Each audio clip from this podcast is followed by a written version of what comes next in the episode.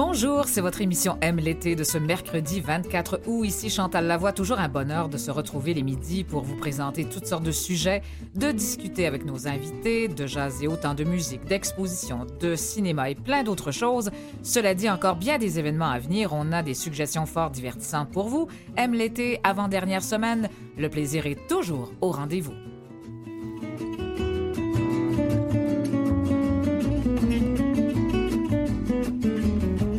Et aujourd'hui, le blues est à nouveau à l'honneur. Autre festival, Trois-Rivières en blues vous présente une programmation fort attendue. Ça se déroule en fin de semaine. On accueille son président, Christian Gamache. Un événement lyrique à ne pas manquer, Opéra Actuel, qui vous ouvre les portes de la création vocale et qui vous permet d'entendre en primeur les opéras de demain.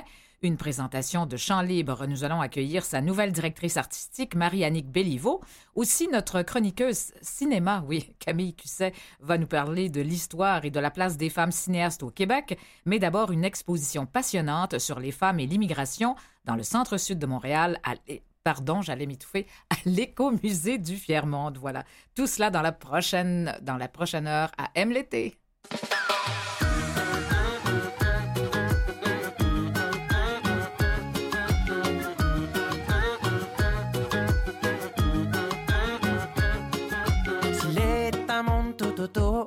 Oui tout autour qui nous entend. Où vont nos rêves de toujours et pour toujours nos rêves d'enfant?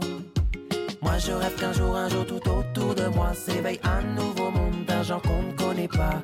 Moi je rêve qu'un jour, un jour tout au fond de toi s'éveillent tous les pouvoirs, les rêves qui dorment en toi. Les pouvoirs, les rêves qui dorment en toi. Il est un monde autour qui nous attend, se dessinent nos rêves, nos rêves en plus grand. Comme si c'était écrit depuis la nuit des temps. Un nouveau jour se lève, tout autour s'élève. Il est un monde autour qui nous attend, se dessinent nos rêves, nos rêves en plus grand. Comme si c'était écrit depuis la nuit des temps. Un nouveau jour se lève, un nouveau printemps éternel.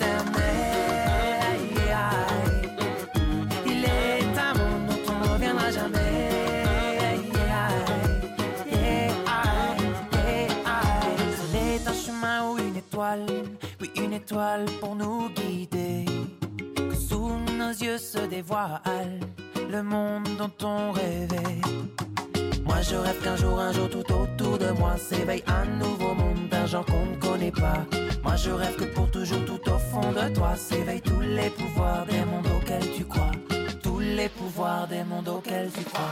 Il est un monde autour qui nous attend, se dessinent nos rêves, nos rêves en plus grand. Comme si c'était écrit depuis la nuit des temps. Un nouveau jour se lève, tout autour s'élève. Il est un monde autour qui nous attend, se dessinent nos rêves, nos rêves en plus grand. Comme si c'était écrit depuis la nuit des temps. Un nouveau jour se lève, un nouveau printemps éternel.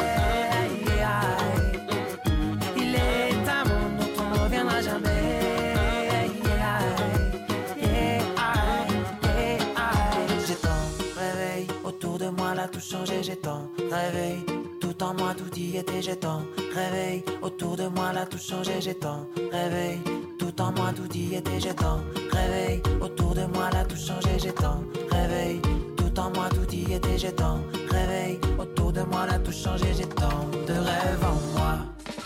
Il est un monde autour qui nous attend, se dessinent nos rêves, nos rêves en plus grand. Comme si c'était écrit depuis la nuit des temps. Un nouveau jour se lève, tout autour s'élève.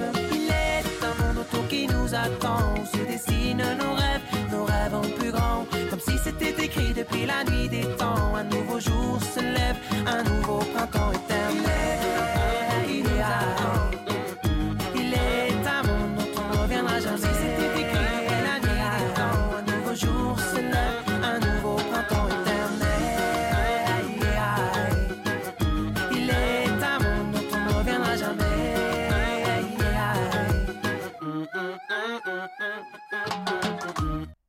Flo de la Vega interprétait Printemps éternel, un extrait de son premier album en solo Rêveur.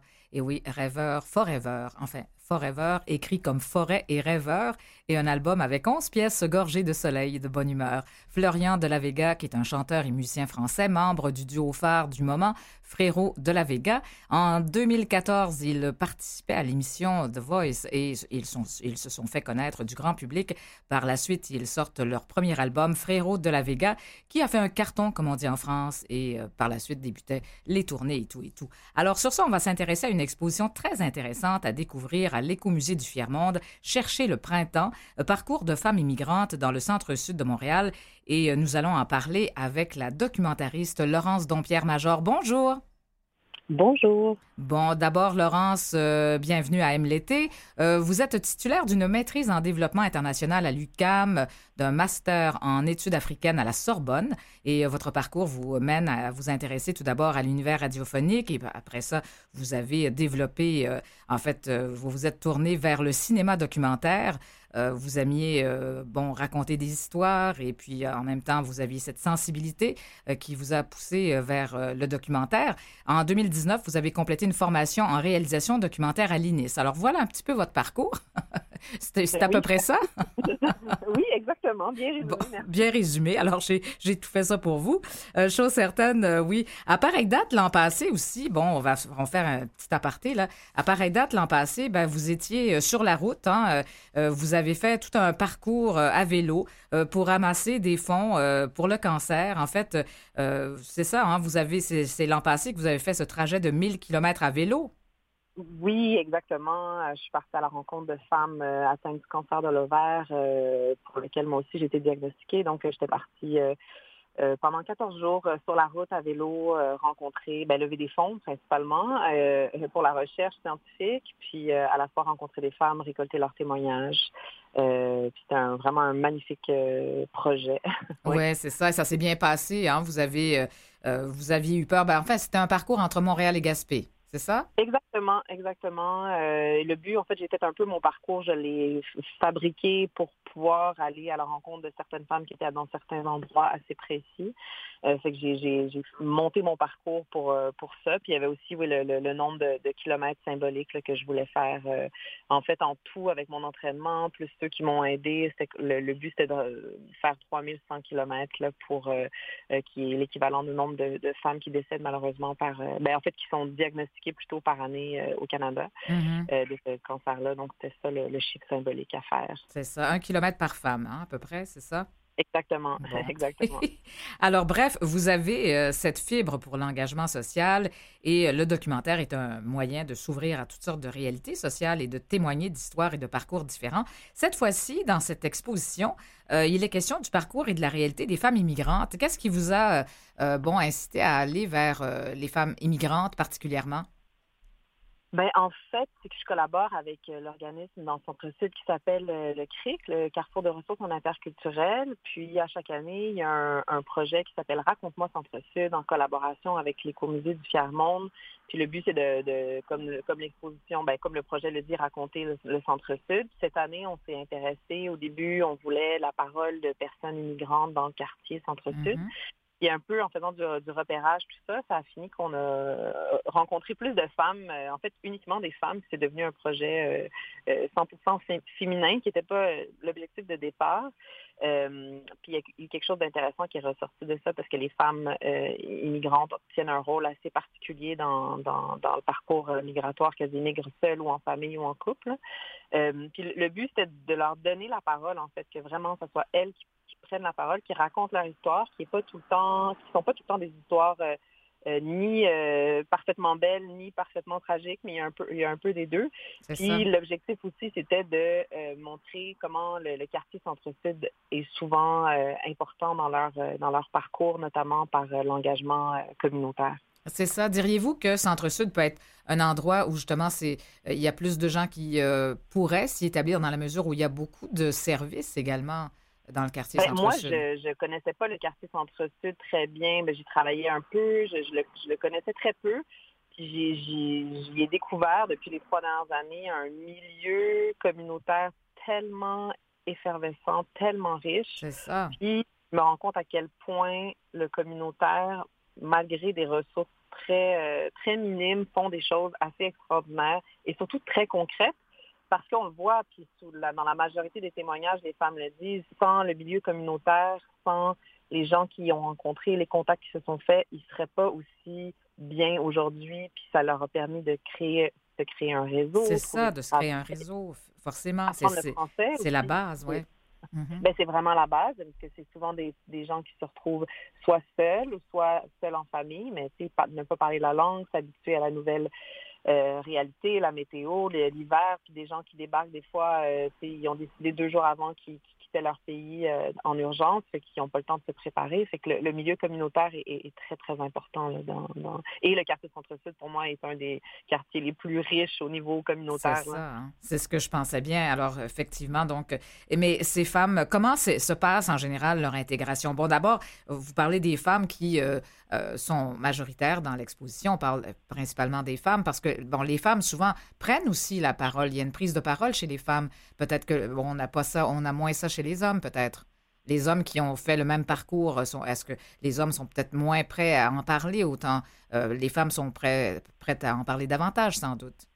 Peut-être, peut-être. Je ne voudrais pas faire de généralisation parce que, bon, je connais pas tous les parcours, puis chaque parcours est vraiment unique, mais ce que j'ai vu, c'est que les femmes ont souvent euh, des positions. C'est souvent elles qui vont, par exemple, inscrire les enfants à l'école, qui vont apprendre le français en premier, qui vont pas travailler tout de suite, mais qui vont euh, s'impliquer autrement. Euh, puis c'est elles qui vont avoir un véritable contact finalement avec la société, mmh, euh, la société d'accueil, plus que les, les, hommes vont, par exemple, aller travailler tout de suite. Parfois, euh, pas nécessairement en français, ils vont travailler en anglais. Ou... on dirait que le, contact avec la société québécoise, montréalaise, francophone, souvent, ça, c'est, les femmes qui sont le point le, le, lien. Le, comme vous dites, c'est bien dit. Oui, effectivement. On a beau en parler dans les médias. On amorce bientôt d'ailleurs une campagne électorale. Il sera forcément question euh, d'immigration, ça c'est sûr. Mais est-ce qu'on connaît vraiment cet enjeu? Alors, peut-être que l'exposition va nous révéler des choses, effectivement, qu'on euh, qu'on sait moins peut-être. Qu'est-ce que vous en pensez? Moi, ce que je, en tout cas, de ce que j'ai réalisé, parce que moi-même, euh, je, consulte les nouvelles, j'entends parler, mais que ce soit ici, en Europe, partout dans le monde, euh, on parle de la migration, on parle même des migrants, euh, de l'immigration, puis on voit ça comme si c'était une masse de gens sans histoire. C'est comme si mm. le, travail de cette exposition-là, c'était vraiment de mettre des visages. Des visages, hein, c'est ça. Histoires, des histoires qui sont belles, qui sont parfois très tristes, très difficiles, euh, avec énormément de, de, de, résilience. Je sais que c'est un mot qu'on utilise beaucoup, mais c'est vraiment la réalité. C'est que moi, en tout cas, avec ce travail-là, et en côtoyant des organismes comme le CRIC qui travaillent auprès des, des, des immigrants, euh, ben c'est de, de j'arrive plus à entendre parler des immigrants comme un terme vague. Je, je, vois des, je vois des histoires, je vois des, des visages, puis c'est important de penser à ça parce que c'est des gens qui sont extrêmement impliqués aussi dans la société québécoise. Là, je veux dire, euh, très, très impliqués. Là, c'est pas juste des gens qui débarquent puis euh, cette espèce d'image de gens qui profitent du système. C'est souvent des choses dures qu'on entend. Euh, c'est ça qu'on va devoir supporter, et pas du tout. Ce sont des gens vraiment qui sont actifs, là, qui sont déterminés ben surtout, ben, hein, c'est ça très déterminés puis qui sont très, très actifs, euh, plus que, que bien d'autres, que, moi-même. Là, je veux dire, dans l'implication, par exemple, euh, dans, dans le communautaire, ils font beaucoup de bénévolat. Euh, donc, donc c'est important de, de, de, mettre des visages de, mettre de l'humanité derrière ces histoires-là, beaucoup. Oui. Mais c'est ça. Puis d'ailleurs, vous avez, bon, non seulement il y a l'exposition avec toutes ces photos et ces textes, parce que finalement, ce sont, euh, en fait, les, les euh, toutes les histoires sont un petit peu, euh, bon, se résument à des textes, bien sûr. On peut lire, bien sûr, mais on peut avoir aussi le livre Chercher le printemps. Oui, le livre, en fait, le livre et l'exposition se, se, recroisent un peu. C'est dans l'exposition, c'est un peu des extraits finalement du, du livret. Puis le livret, c'était c'est le, résultat en fait de, de plusieurs heures d'entrevue avec ces femmes-là.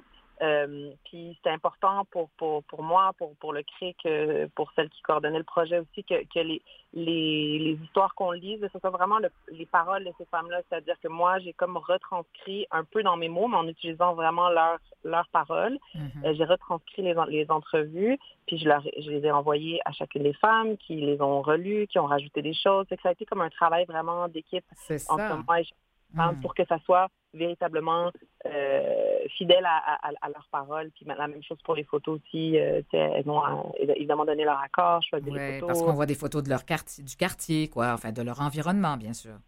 Oui, ben en fait, c'est pas toutes des femmes qui y vivent, mais c'est toutes des femmes qui sont il y en a certaines qui vivent, il y en a qui ont travaillé, il y en a que ça a été leur, le point de départ dans leur vie d'immigration.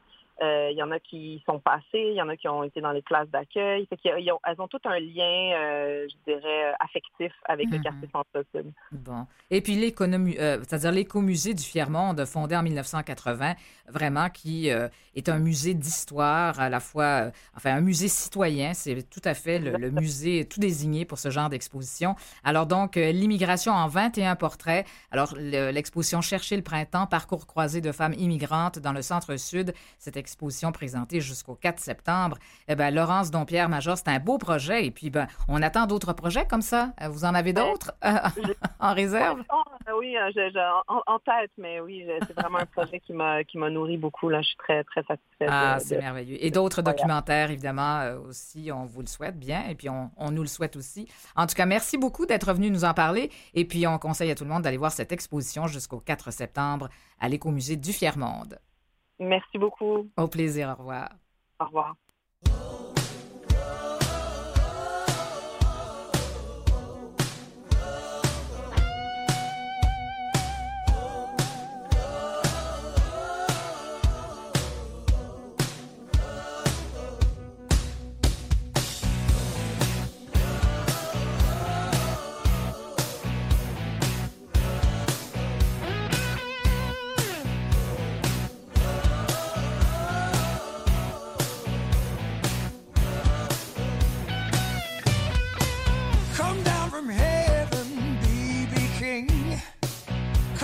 kingdom has no king. There's no one here that can wear your crown.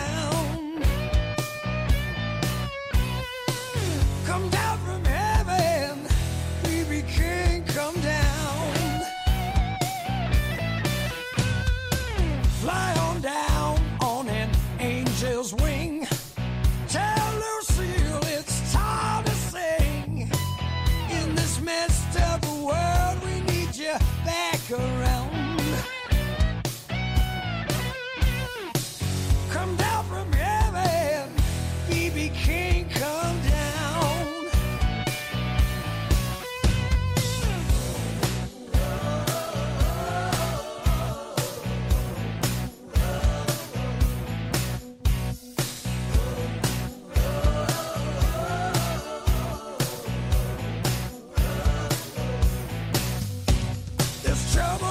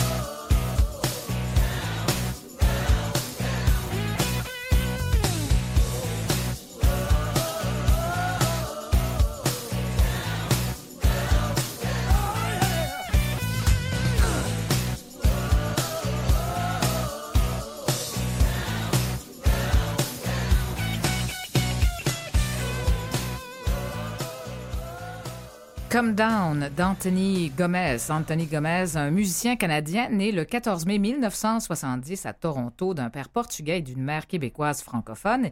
Il sera de la programmation du Festival Trois-Rivières en blues. Il sera en spectacle en fait demain soir. Et ben, j'accueille justement Christian Gamache, président du Trois-Rivières en blues, euh, qui aura lieu en fin de semaine, là, du 25 au 28. Alors, dès demain jusqu'à dimanche, quatre jours de musique et de blues. Bonjour!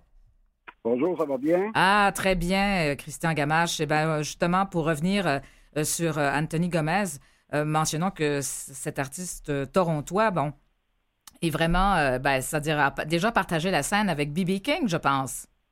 Oui, oui, oui. Ah, écoute, Il en parle dans sa chanson de B.B. King. Oui, ben, c'est ça. C'est un, un, bluesman canadien, mais euh, écoute, il y a beaucoup de vécu, beaucoup de bons albums, il y a eu beaucoup de, beaucoup de chansons dans le top palmarès. Fait que oui, c'est un, c'est un très bon bluesman. Eh oui, puis même que bon, il y a une fondation là.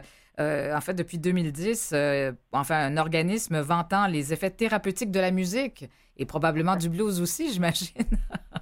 ben, j'imagine, parce que Oui, c'est ça. Qui à ça, hein, cette musique-là. Oui, exactement. Alors, on considéré comme un grand guitariste de blues, forcément. Alors, bon, alors, euh, le festival, euh, bon, enfin, c'est-à-dire le festival Trois-Rivières en blues a été relancé parce que ça, ça a commencé en 2009, cette histoire-là. Ben, ça n'a jamais arrêté. Mais c'est juste que, oui, ben, c'est-à-dire, est-ce qu'avant 2009, il y avait une autre, euh, il y avait quand même un festival de blues qui existait? Oui, oui, oui, oui, effectivement. Il y avait le Labat Blues euh, qui avait arrêté peut-être une dizaine, une dizaine d'années avant qu'on le reparte, eux autres, en 2009. C'est ça, vous avez relancé le tout, là. Oui, effectivement. Quand euh, la compagnie Labatt a décidé d'arrêter, c'était une tournée euh, québécoise, il y avait plusieurs villes. Quand ils ont décidé d'arrêter, on était une dizaine d'années, plusieurs ont essayé de repartir ça, puis ça n'avait pas marché. Puis en 2009, avec un propriétaire euh, restaurateur à Trois-Rivières, j'ai reparti ça, ça fait déjà 14 ans. C'est ça, vous étiez vous-même musicien, hein? c'était pas difficile de, de, relancer la chose. Là. Ben, c'est un gros travail, mais la passion était là. C'est ça, dans le sens-là, la passion était, mm. était au rendez-vous, forcément. Alors oui, parce que ça prend, euh, j'imagine, beaucoup de passion et euh, beaucoup de, travail. Oui, un festival, ça se monte pas comme ça. Et puis, justement, c'est parce que là, il y en a quand même un peu plus de festivals aussi de blues. Euh, enfin, c'est quand même très niché comme euh, aussi comme musique. Là. Et puis, bon, ben, je, suis toujours surprise parce que je découvre finalement de nouveaux artistes. Je dis, bon, coudon, alors, il y en a. en fait, on a l'impression, on se dit, ben, d'un festival à l'autre, on va retrouver les mêmes, mais pas du tout. On, a, on fait beaucoup de, on fait quand même beaucoup de recherches là, euh, pour trouver, euh, pour trouver des, des, des, des, groupes un peu partout, ceux qui se produisent un peu partout, soit aux États-Unis ou ailleurs dans le monde. Puis, euh, écoute, on réussit à des... C'est sûr qu'il y en a qui vont revoir dans d'autres festivals, mais on essaie quand même de, de, dénicher des groupes que les gens ne peuvent pas voir euh, partout. C'est ça. Alors, des, des, des, des gens d'ici, bien sûr, mais des gens aussi d'ailleurs, bien sûr. De, euh, bon, d'ailleurs, des États-Unis, bien entendu. Oui. On a aussi, je me souviens pas, j'aurais de misère à te, à te prononcer son nom. on a une, une guitariste qui vient qui vient de la région de la Finlande, qui a gagné ah, des prix guitariste en Europe, puis, euh, dans, plus dans son pays, je crois, non, même en Europe. Puis, euh, écoute, euh, elle va se produire dans le centre-ville de Trois-Rivières. Il y a vraiment, il y a vraiment beaucoup de, pour les gens qui aiment ce genre de musique-là, qui est déjà très large, euh, il y a vraiment beaucoup de, de, de styles, il y en a pour tout le monde. C'est ça, parce que bon, d'abord, ça a commencé euh, bien tranquillement. On avait, bon, la première édition euh, comme telle, en fait, on avait, bon, une scène, là, à, toute fin pratique. Après ça, bon, on a ajouté des scènes. le public demandait aussi d'avoir peut-être des versions des groupes plus acoustiques. Hein. Alors là, finalement, il y a aussi des bars, des restaurants qui ont commencé à accueillir des artistes également. Alors, ça fait plus, ça diversifie beaucoup. Oui, oui. Ben, cette année, ça va être moins actif dans les bars-restaurants parce que c'est un peu nous autres qui programment tout ça avec les restaurateurs. Puis on était, comme tout le monde, on avait de la misère à trouver du monde. Euh, on a perdu beaucoup de monde durant la pandémie. C'est ben, ça. parce que nous autres, c'est entièrement bénévole. Hein, fait que, euh, il y a des gens qui ont décidé de faire d'autres choses de leur temps libre. Fait qu'on, on a quand même plusieurs restaurants-bars au centre-ville, mais il y a eu des années, on en avait 10, 11 et 12 qui participaient à l'événement. Ben, L'année prochaine, il y en a plusieurs qui nous ont dit qu'ils souhaiteraient revenir dans l'événement. Fait qu'on a déjà 4-5 cette année là, qui vont être là. C'est ça. Vous avez déjà eu même une croisière blues.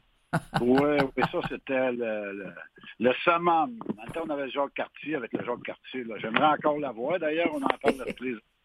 Oui, c'est ça. Eh bien, là, parlez-nous d'un petit peu de, ouais, de ce qui s'en vient, la programmation. Alors, ça commence, euh, ça commence le 25, ça commence demain. Oui, ça commence demain avec euh, Anthony Gomes, justement, qu'on a parlé tout à l'heure. Après ça, on va avoir Bernard Allison, qui euh, même son père a passé avant lui, Luther Allison, qui est un très bon bluesman aux États-Unis, très connu, plusieurs albums à, son palmarès. Puis en tête d'affiche, on a Tom Cochrane. Mm-hmm.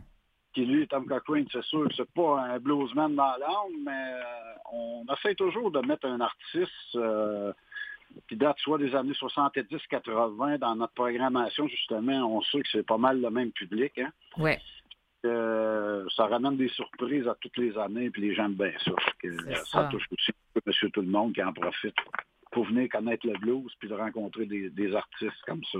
Exactement. vendredi, on va avoir euh, Lucky Dooley, euh, qui est un joueur de, de Hammond Betro assez spectaculaire. On va avoir Steve Hill, qui est connu au Québec. Mais, oui, absolument.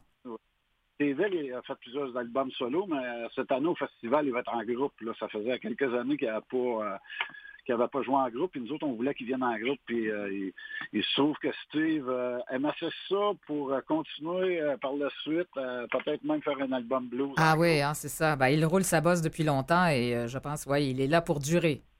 Ah oui, effectivement. Puis on va avoir encore comme tête d'affiche Ben Harper ce soir-là, qui est un ah. artiste mondialement. Puis en plus, ben là, le, samedi, on va avoir Brandon euh, Taz, qui est un jeune euh, prodige des États-Unis qui a commencé à jouer, je pense qu'il avait 12 ans. Ah, Bien, une, très belle programmation, chose certaine. Alors, c'est à découvrir sur votre site, de toute façon. Hein? Alors, euh, on peut tout découvrir, Christian Gamache, en allant sur Festival Trois-Rivières en blues, alors qui se tient du 25 au 28 août. Alors, ben, je vous souhaite un bon festival, Christian. Ben, merci beaucoup. Et merci d'être euh, toujours à l'affût de nouveaux artistes. Au plaisir. Bon festival, bonne fin de semaine à vous, à Trois-Rivières. Merci. Bye bye.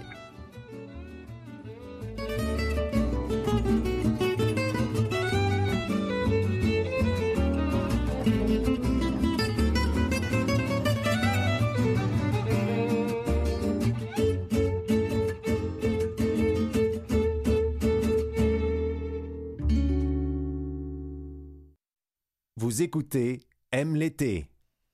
Et oui, deuxième moitié d'heure, deuxième moitié d'émission Aime l'été, et j'en profite toujours à ce moment-ci pour remercier mes collaborateurs Camille Cusset et Méliane Fafard à la recherche, ainsi qu'à la régie, Nicolas Zwartman.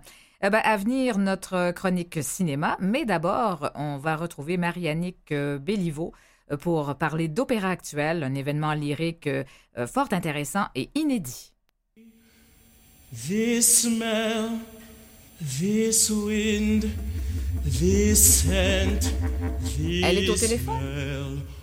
Oklahoma. Oh.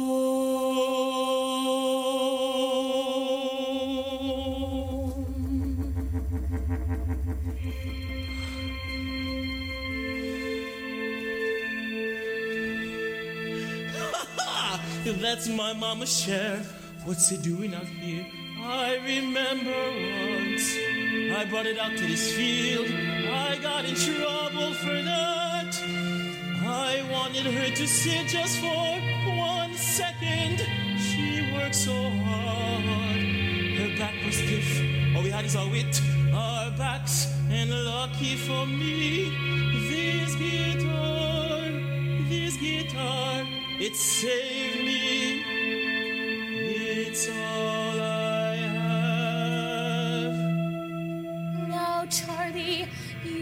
I No, no, no way. We can't do this. I can't do this.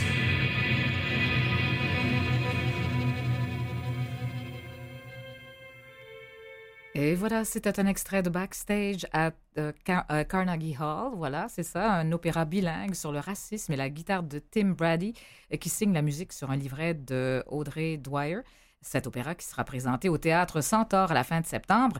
Et euh, c'est ça. Donc euh, voilà, et ça va être présenté euh, dans le cadre, en fait, de l'opéra, l'opéra actuel, l'événement opéra actuel qui se tient en fin de semaine au Conservatoire sur Henri Julien. Et j'accueille, je m'entretiens avec Marie-Annick Béliveau, mezzo-soprano. Bonjour Marie-Annick, en fait, Bonjour. parce que vous étiez là avec moi. Et puis ça, j'étais distraite parce que je me disais, bon, est-ce que je dis la bonne chose? Est-ce que je prononce comme il faut? Est-ce que je fais des erreurs de prononciation? C'est impeccable. Donc, Voilà, alors c'est ça. Mais euh, c'est bon, tout est, euh, tout, bon, tout est parfait. Chose certaine, ben, je suis très heureuse de vous accueillir, premièrement. ravi Euh, d'être ici. Marianique Béliveau, qui euh, a, vous avez pris la- le relais de Lorraine euh, Vaillancourt. De Pauline. Pauline, voyons, je dis, parce que c'est ça, je, je savais que je ferais l'erreur, parce qu'en fait, ce sont deux sœurs, de toute Oui. façon, ça, Oui, oui. ça reste dans la même famille. Pauline, Pauline Vaillancourt à la direction artistique de Chant Libre, Mhm. et puis donc, euh, qui présente euh, justement euh, cet opéra actuel, cet événement lyrique tout à fait inédit finalement. Enfin, ça va nous permettre de voir des extraits de ce qui sera, en fait, d'opéras qui sont en cours de, de création. C'est ça, oui. C'est la septième fois que, que, que Chant Libre propose cet événement, puis qui est en fait assez, euh, justement, inédit, puisque la façon est... ben, En fait, le, concept est très, très simple, c'est qu'on fait un appel de projet euh, à l'international. Donc, on invite les compositeurs qui ont envie de composer un opéra, ou qui sont en train de composer un opéra, ou qui rêvent de composer un opéra, de nous proposer quelque chose. Et euh, un extrait d'une œuvre qu'ils rêvent de composer, qu'ils ont déjà composée, mais qu'ils n'ont jamais eu l'occasion de présenter, ou euh, qui est en cours de production. Et donc, euh, nous, on va faire en version concert, on va présenter les extraits des opéras, ce qui veut dire que ça va donner l'occasion au public d'abord de découvrir des œuvres qui sont en train de se développer. Certaines en sont vraiment à leur premier balbutiement, d'autres sont presque, presque à leur dernière étape de production. Et puis ça va donner l'occasion aussi aux compositeurs d'entendre ce que ça donne quand c'est fait, euh, quand c'est fait par des chanteurs, quand c'est joué par les instruments, parce que Là, ça éventuellement. devient concret. C'est ça. Et puis, vous savez, le, le concept de, de, de l'atelier, évidemment, en création, surtout dans les arts vivants de la scène maintenant, euh, c'est cette idée de, de faire des ateliers, de mettre les mains dedans, d'aller essayer de faire des tests et tout ça. Ça revient, euh, je pense que tout le monde, la formule est consacrée maintenant, puis on se rend compte que c'est probablement, euh, éventuellement, le compositeur tout seul dans son salon peut pas vraiment savoir ce que le produit va donner. Au bout du compte, il faut vraiment qu'il entende les voix. Mais ce qui est particulier d'Opéra Actuel, c'est la présence du public dans la salle. Mm. Parce que pour un compositeur, d'entendre des chanteurs chanter sa musique et tout ça, déjà, c'est une expérience. Mais d'entendre les chanteurs chanter sa musique devant du public, ça rajoute une autre couche de, je dirais, de réalité, de, con- de concret dans l'expérience. C'est ça. Donc, c'est pas la, la première fois, c'est quand même. euh, euh, vous le faites depuis combien de temps, là? Ben, au cours des 30 dernières années, euh, ça, ça va être la septième fois que l'événement va, va se donner. ouais. C'est vrai, OK. Et vous êtes euh, vous-même une, une interprète de premier plan, et puis euh, en musique contemporaine, en musique moderne. Euh, Éric Champagne parlait de vous comme la championne de la musique contemporaine, en fait, du répertoire contemporain, euh, au niveau, bien sûr, de la voix. Alors, euh, c'est ça, on vous a euh, évidemment suivi dans, votre parcours. Vous avez remporté des prix, des, enfin, bon, des, enfin, vous avez eu la reconnaissance de vos pairs, bien entendu. Et puis, bon, c'est ça. Parlez-moi un petit peu de, de, de, de votre parcours, finalement. Qu'est-ce que. Je sais que Pauline, ça fait longtemps qu'elle vous courtisait, entre guillemets, pour prendre le relais de, de Chant Libre. Ben, disons que ça a été un long processus qui nous a amené, je pense que ça a fait une, une transition qui était finalement assez euh, naturelle. Pauline sentait qu'éventuellement, le, le- elle commencerait à avoir envie de céder les rênes, mais surtout de s'assurer que après son départ, la compagnie serait encore capable de fleurir, que la compagnie serait encore capable de, de compléter son mandat, tout en étant capable de s'actualiser puis de se mettre, euh, de s'a- s'adapter aux besoins, aux nouvelles réalités, aux nouvelles réalités du public, de- des diffuseurs et de tout ça. Et donc, euh, ça fait donc plusieurs années que j'accompagne Pauline, que je l'assiste, que je la regarde aller, que et puis que je me prépare euh, à aussi à imaginer moi quel genre de directrice artistique je veux être, puis qu'est-ce que je veux que Chant Libre devienne, et aussi bien sûr ce que je ne veux pas que Chant Libre devienne, c'est-à-dire les écueils, les choses que je veux éviter. Les compagnies qui m'inspirent, les artistes dans les traces desquels euh, j'ai envie de marcher, les artistes que j'ai envie d'inviter aussi. Je pense que c'est ça le mandat d'une direction artistique, c'est beaucoup cette, euh, ce talent d'être capable d'asseoir les bonnes personnes autour de la table, de laisser la, la- la magie euh, opérer après. Tout à fait. Donc, euh, c'est un petit peu ça. J'ai regardé Pauline faire. Puis évidemment, ben, j'ai pas, j'ai absolument pas ni la prétention ni l'intention de, la remplacer. Je vais peut-être simplement essayer de, forger maintenant la compagnie un petit peu à ma réalité, à moi. Puis euh, à, la, nouvelle réalité aussi des arts de la scène euh, à Montréal, mais au Québec. Puis à l'international, les choses en 30 ans ont beaucoup évolué. Est-ce que l'opéra a évolué autant? Peut-être, peut-être pas. C'est ce que je vais découvrir. Oui, c'est ça. Voyons voir. Chose certaine, euh, vous êtes un peu tombé dans, dans la soupe de la musique contemporaine, bien que vous êtes très active à d'autres niveaux, c'est-à-dire que, euh, entre autres, comme choriste, euh, Oui, vous êtes oui. très impliqué, la Chapelle de Québec, le Mhm. Studio de musique ancienne, euh, choriste aussi pour l'OSM, bon, bref. Alors, vous avez tout un parcours, mais vraiment, la musique contemporaine, d'abord, je vous entendais dire que, bon, quand vous étiez petite, vous étiez, vous habitiez tout près de Gilles Tremblay? Oui. Et Ben oui, oui. ce compositeur Les bien hasards connu. de la vie font que M. Tremblay habitait au bout du rang chez nous, ce qui fait que je le côtoyais. Et en fait, je réalise que pour moi, ce que ça- je savais évidemment qu'il était compositeur, on entendait sa musique et tout ça. Mais ce qui fait que pour moi, la réalité d'un compositeur de musique classique, alors que les gens, ben, je dis musique classique, de musique savante, alors que les gens pensent à des, des personnes comme Mozart ou Beethoven, des gens qui sont morts, en fait. Pour moi, là, un compositeur, c'est quelqu'un de très vivant, qui avait des enfants, puis que je croisais au magasin général. Eh ben euh, oui, euh, Mozart, c'était écrivait de la musique contemporaine de l'époque. Alors, euh, ce qui veut dire que c'est peut-être ce simple petit euh, fait assez anecdotique a fait que pour moi, la musique contemporaine, ça a toujours été quelque chose de très réel dans ma vie. Ouais. De, de côtoyer un compositeur, ça me semblait très naturel. Et donc, évidemment, de chanter la musique des compositeurs, ben, ça m'a semblé tout aussi naturel. C'est, j'ai jamais eu la- j'ai jamais eu à faire ce choix-là. Ça a juste été toujours plus ou moins présent dans ma vie. C'est ça. Donc, euh, vous avez, c'est ça, côtoyé euh, ce, ce compositeur euh, de musique contemporaine bien connu, Gilles Tremblay, mais enfin, et bien d'autres. Mhm. Alors, cela dit, euh, Bon Chant Libre, c'est ça, ça fait quand même euh, 30 ans. Et puis, ben, cette mission de départ, quand même, hein, qui, était, qui était dédiée à la à la musique euh, contemporaine, mais aussi à la voix, à l'opéra, Mhm. de faire découvrir de nouveaux talents. Alors ça, ça, ça, ça va se poursuivre, bien entendu. Et là, bon, euh, là, vous nous parliez d'opéra actuel. Bon, d'autres projets, parce que c'est un, c'est aussi un, on parle de lab- d'un laboratoire chant libre, en Tout à quelque fait. sorte. Tout à fait. Labora... Ben, laboratoire est bien choisi comme terme parce que je pense, pour moi, Champ Libre, c'est vraiment une compagnie dont le mandat principal est celui de la recherche-création. Donc, euh, Pauline est une chercheuse et je pense être une chercheuse aussi. Donc, ce qu'on cherche, justement, quand quelque chose est rendu bien établi, bien confortable, puis qu'on sait que c'est un système qui fonctionne, c'est peut-être le moment où ce système-là ne m'intéresse plus. Moi, j'ai envie d'aller chercher autre chose. Et donc, euh, à cause de ce mandat de recherche-création, on a envie à Champ Libre de créer du nouveau répertoire, évidemment, mais aussi des, nouveaux, des nouvelles formes d'opéra. Donc, on peut imaginer en 2022 que ça peut être des opéras euh, radiophoniques, des opéras vidéo, des opéras web, euh, des opéras Bien performatifs. sûr, bien sûr. Puis on a aussi envie d'explorer des nouveaux processus. Euh, normalement, l'opéra, ça se fait toujours avec euh, une histoire, un livret, le compositeur fait une partition, puis après ça, on entre en, en production pour mettre ça en scène. Puis moi, j'ai envie de chercher s'il n'y a pas d'autre façon de créer Oui, des parce qu'il y opéras. a de nouvelles technologies aussi auxquelles on a accès maintenant. Alors peut-être que ça peut déboucher sur d'autres choses. Puis il y a toute cette notion d'interdisciplinarité maintenant, de, de multi, de...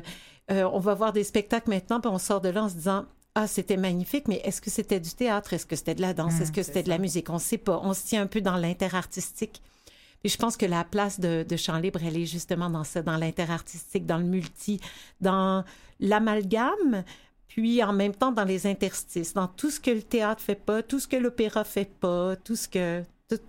on, va, on va aller, on veut aller jouer dans ça. C'est ça mon terrain de jeu. C'est ça, un beau terrain d'exploration, en tout cas, chose certaine. Parlez-nous donc de- des artistes qu'on va retrouver. Là, je pense à, des, euh, à cette compositrice canadienne, euh, Keiko DeVaux. Mhm. Ah, ben ça, on a une immense chance, en fait, un Tout grand fait. privilège de pouvoir présenter au public un, un extrait de, de l'opéra de Keiko qui va être présenté par, euh, qui va être produit par l'ensemble Para Mirabeau puis Musique Trois Femmes au mois de février. C'est la musique de Keiko, c'est un- un- une atmosphère, un caractère, c'est très fort l'atmosphère qui dégage de, la musique de Keiko. Et pour moi, d'entendre des voix chanter ça, c'est fascinant. Puis là, tout ça va être mis en scène par Marie Brassard. Évidemment, ça, c'est drôle parce qu'en en fin de semaine, comme c'est présenté en version concert, la mise en scène, euh, évidemment, sera pas présente, mais on sent déjà qu'il y a tout un concept, euh, toute une façon pour Keiko et Marie d'approcher l'idée d'un opéra. Mm-hmm. Puis ça, ça se ressent très fort. Il y a quelque chose de très poétique dans leur, euh, dans leur œuvre. Et les voix sont, sont magnifiques. C'est très, très habile comme écriture. C'est vraiment splendide. Oui, c'est ça. Elle a gagné d'ailleurs euh, le prix Juno de la composition classique de l'année au Juno Awards l'an passé. Enfin, cette année, hein, oui, 2022. Oui, oui, c'est tout récent. c'est tout récent, effectivement. Alors, et oui, et les autres, euh, oui, c'est ça. Ben, il y compositeurs, euh, il y a des compositeurs d'ici, comme Jesse Plessy, qui est un, un, jeune compositeur de Montréal super intéressant. Puis ça, ça, je pense que c'est vraiment le mandat de Chant Libre aussi de présenter des jeunes comme ça. Nicolas Strafellini, qui est un compositeur italien bien établi, euh, qui a une écriture d'ailleurs, on voit très expérimentée, puis ce qu'il fait, ce qu'il propose, c'est très, très amusant. En fait, c'est très drôle. Et euh, on a aussi Vitotas Boussianis, qui est un compositeur très intéressant, qui est à Montréal, qui est d'origine lituanienne, qui a une approche très coloriste de la musique, qui a quelque chose de très impressionniste. Euh, puis ça aussi, c'est une musique qui est splendide. Puis même juste avec la petite instrumentation qu'on a, il réussit à aller chercher des textures qui sont vraiment très, très particulières, très, très spécifiques. Et puis, il y a un extrait de, de Marco Pérez Ramirez, qui est un compositeur que, français que j'affectionne particulièrement. Puis, je, lui ai envoyé l'appel de proposition en disant Oh, Marco, j'aimerais tellement que tu envoies quelque chose. Et puis, il m'a envoyé ah quelque chose. Puis, il dit Mais si j'envoie quelque chose, je voudrais que ce soit toi qui le chante. Ah, ben c'est ça, parce que vous ne deviez pas chanter au départ. Ben non, je pensais pas, chanter. C'était pas ça le but, mais finalement, ben oui, ben, pourquoi pas. J'ai pas pu dire non. Alors, je me, disons que je me fais plaisir, puis je, je vais chanter cet extrait de, de, de Marco. Puis j'ai l'impression, je sais pas, c'est ça la beauté d'Opéra Actuel, c'est qu'on fait ces extraits-là, puis on sait pas ce qui va devenir de ça. Est-ce que ça va donner naissance à des vraies productions, à des œuvres? Est-ce que plutôt ça va permettre des rencontres? Est-ce que ça peut, ça peut avoir plein de suites, cette expérience? Est-ce que l'opéra de Marco, la, pièce de Marco que je vais chanter aura des suites, va devenir, ça va être le début d'un grand quelque chose? Peut-être, j'espère, parce que c'est très beau. Ben, on le souhaite, en tout ah cas, chose certaine. Alors donc, euh, c'est présenté d'ailleurs, euh, bon, vous avez aussi l'ensemble Paramirabo hein, qui est euh, avec vous, là, pour cet événement. Et ça, c'est une vraie chance. C'est comme avoir la chance de, pour ces compositeurs, puis pour ces jeunes chanteurs qui montent les extraits d'opéra, c'est vraiment de rouler en Cadillac. Les ah. musiciens de, de Paramirabo sont super expérimentés, possèdent leur instrument, puis sont capables d'aller vraiment chercher dans les partitions ce que le compositeur, l'intention du compositeur, sont capables de rendre ça. C'est une grande chance qu'on a, euh, tout le monde, de pouvoir travailler avec eux. Ben, en tout cas, on ira euh, apprécier le résultat euh, sans faute, donc au conservatoire sur Henri Julien, bien sûr, ben, un endroit bien connu de, de, tous. Et puis, bon, alors, Marc-Annick Bellifo, ça a été un plaisir de, de vous accueillir et puis, ben, bonne continuation dans votre travail euh, au sein de Champs Libre. mais merci beaucoup. Et puis, on ne manque pas euh, l'événement Opéra Actuel en fin de semaine. Parfait, merci. Au plaisir.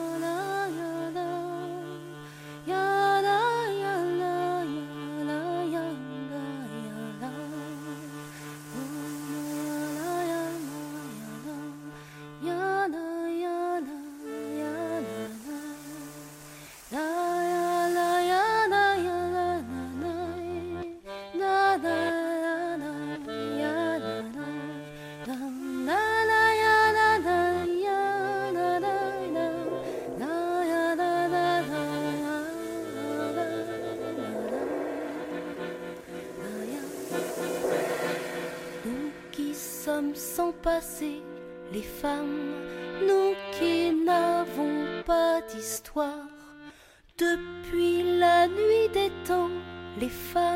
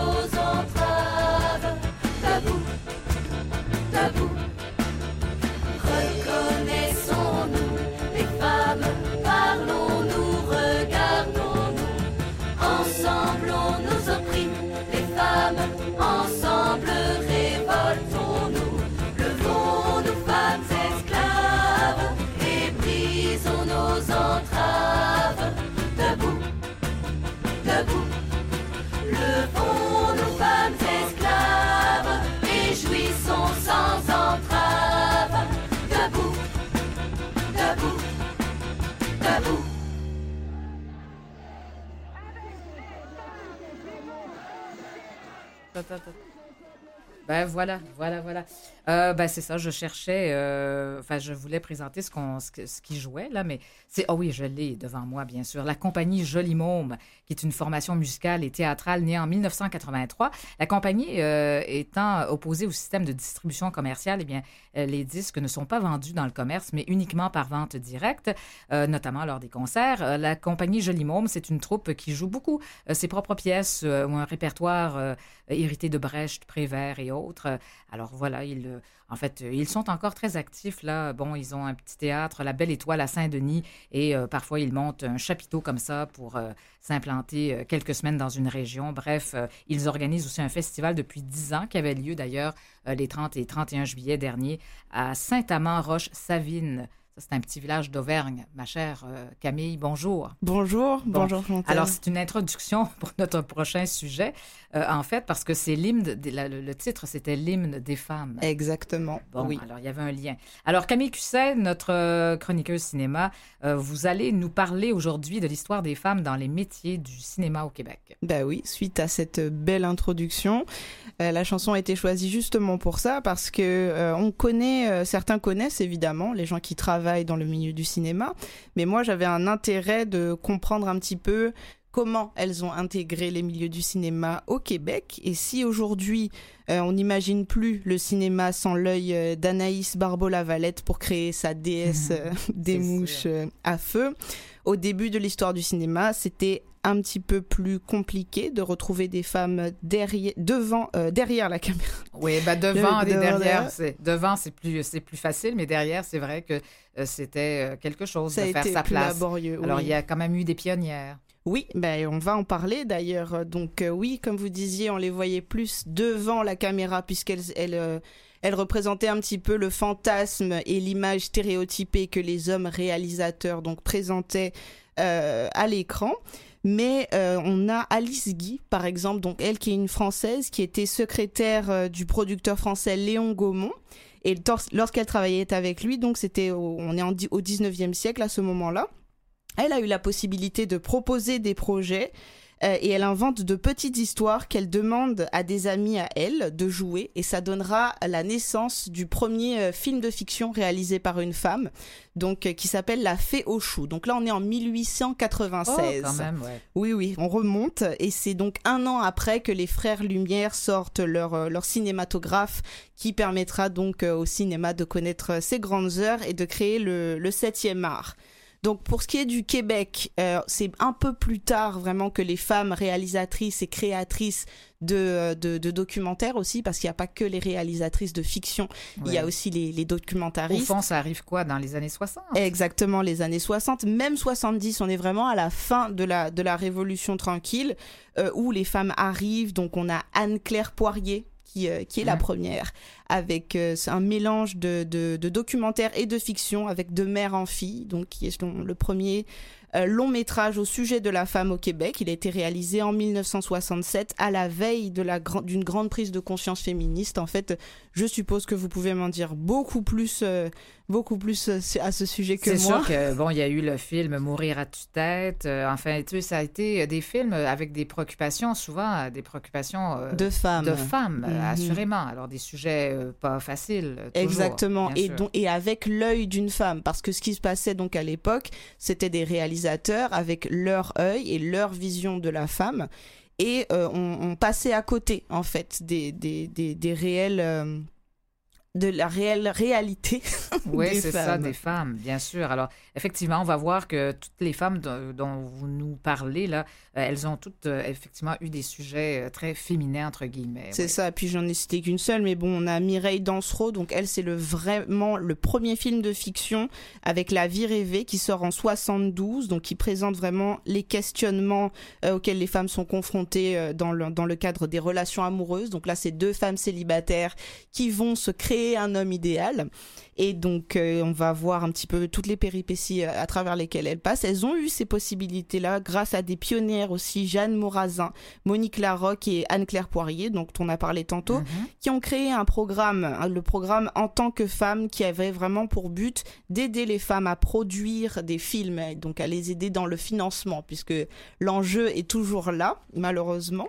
Oui, c'est ça. C'était pas facile de se faire financer en plus. Là. Bon, si on n'était pas capable d'aller à la banque pour euh, faire des emprunts, imaginez euh, euh, pour, pour faire un film. Exactement, mais c'est c'est aussi, aussi vrai que ça, en fait. C'est ça, exactement. Puis là, donc, on, on- a pu voir euh, tous les questionnements de l'image, du corps de la femme, le corps féminin présenté donc à, à- présenté à l'image. On a Aimé, Aimé Daniste, réalisatrice québécois, qui a fond- québécoise, pardon, qui a fondé en 1973 les productions du Verseau, qui existent toujours. Donc, c'est une société oui, de Ouais. production. Et euh, on lui doit aussi plusieurs œuvres, dont euh, Léolo. Léolo, bien sûr, euh, de, de Jean-Claude Lauzon, bien sûr. Alors, ça a été, Exactement. toute une production mémorable. Bon, et puis c'est sûr que, alors c'est bon, effectivement les productions du Verseau qui existent toujours. Et mais c'est ça. Je, et puis je, voulais juste revenir comme ça avant de l'oublier parce qu'on parlait d'Anne-Claire Poirier. Oui. On parlait de mourir à tue-tête. Vous savez, j'ai vu ça. Moi, j'étais quand même assez jeune, hein, très jeune même. Et c'était un film très difficile d'abord parce que ça mettait en scène un viol. Et puis, en plus, ben, c'était aussi, on mettait, on mettait des, des images d'archives, d'excision. Alors, c'était comme euh, les, les- les premières fois. Très fort comme image. c'était très fort. Les premières fois où on était confronté à cette euh, réalité-là, à ces sujets difficiles. Alors, ça prenait euh, pratiquement, ouais, ça prenait une femme, effectivement, pour, euh, pour réussir à ce tour de force de, de, de, De faire, ce- de présenter ça. à la fois dans le même film. Euh, oui, c'est ça. Euh, C'était vraiment euh, quelque chose. Il y en a d'autres, hein. Je pense euh, à Hélène Girard. Oui, tout à fait. Donc elle, c'était une monteuse, pas réalisatrice, mais monteuse. Elle a, elle a cumulé 40 ans de carrière et on lui doit euh, des films qui ont souvent été nominés, dont Un dimanche à Kigali. Euh, elle a également monté plusieurs séries télé, donc euh, ça c'est intéressant quand on passe du film à la série télé. Et euh, c'est ce que Hélène Girard faisait. Donc on a beaucoup d'autres, beaucoup d'autres noms du, cinéma, du cinéma québécois mais celles-ci ont marqué, donc marqué leur temps parce que elles ont permis à d'autres en fait de, de pouvoir euh, de pouvoir faire euh, Mm. faire du cinéma. Exactement. Vous parliez de Mireille Dansereau, là, je me marie, je me marie pas. Enfin, c'était vraiment, euh, euh, c'est ça, bon, des, des femmes qui, mm, qui sont confrontées, bon, au mariage, les relations aux hommes toujours, et à la maternité, bien souvent. Là, Oui, tu sais, c'était Exactement. la, la réalité des, des, des années 60, euh, so- des années 70 euh, aussi. Alors, voilà. voilà. Et, Et de puis- la suite en fait. Et puis ce qui est intéressant, c'est que ce sont des, des questionnements qu'on a toujours aujourd'hui en fait. Absolument. Et euh, la question donc des femmes au cinéma, devant et derrière la caméra, ça existe toujours. Donc euh, la parité, euh, l'année dernière d'ailleurs, il y a Réalisatrice équitable qui a sorti donc un, rapport sur, euh, sur la position de la femme dans le cinéma, des réalisatrices. Et on, a plusieurs avantages en fait à avoir des réalisatrices, réalisatrices, oui. à, à- comment dirais-je qui font des films en fait puisqu'elles permettent non seulement d'avoir une autre vision de, de, de l'art en fait Mhm, absolument. de, des problématiques féminines et aussi elles donnent la place à tout type de personnes euh, devant l'écran, c'est-à-dire qu'on a, on retrouve autant des femmes et autant de personnes avec les, les vous savez, le l'arc-en-ciel des, euh, des diversités de genre, ça, et un de cinéma, euh, culture, ouais, euh, qui- ouais, qui un cinéma plus la diversité, ouvert, tout à fait. exactement. Ouais. On parle quand même, donc, quand même au Québec, hein, en 2021, 50% euh, des, des femmes étaient dans, dans des réalisatrices, des scénaristes ou des productrices, alors qu'en France, on compte seulement 25%. Donc, Ah, quand euh, ça, les choses ont bien évolué et puis on espère quand même que ça évoluera encore plus à l'avenir. Effectivement, merci beaucoup. Un sujet dont on pourrait parler euh, longuement. Enfin, euh, bien, Oui, c'est un vaste vrai, là, sujet, je- hein, bien sûr. Mais effleuré. Et tout à fait. Ben, merci beaucoup, Camille. Et puis, on se retrouve la semaine prochaine. Et puis, chers auditeurs, ben, je vous retrouve, moi, demain. Aime l'été à compter de midi. Au revoir. Passez une excellente journée.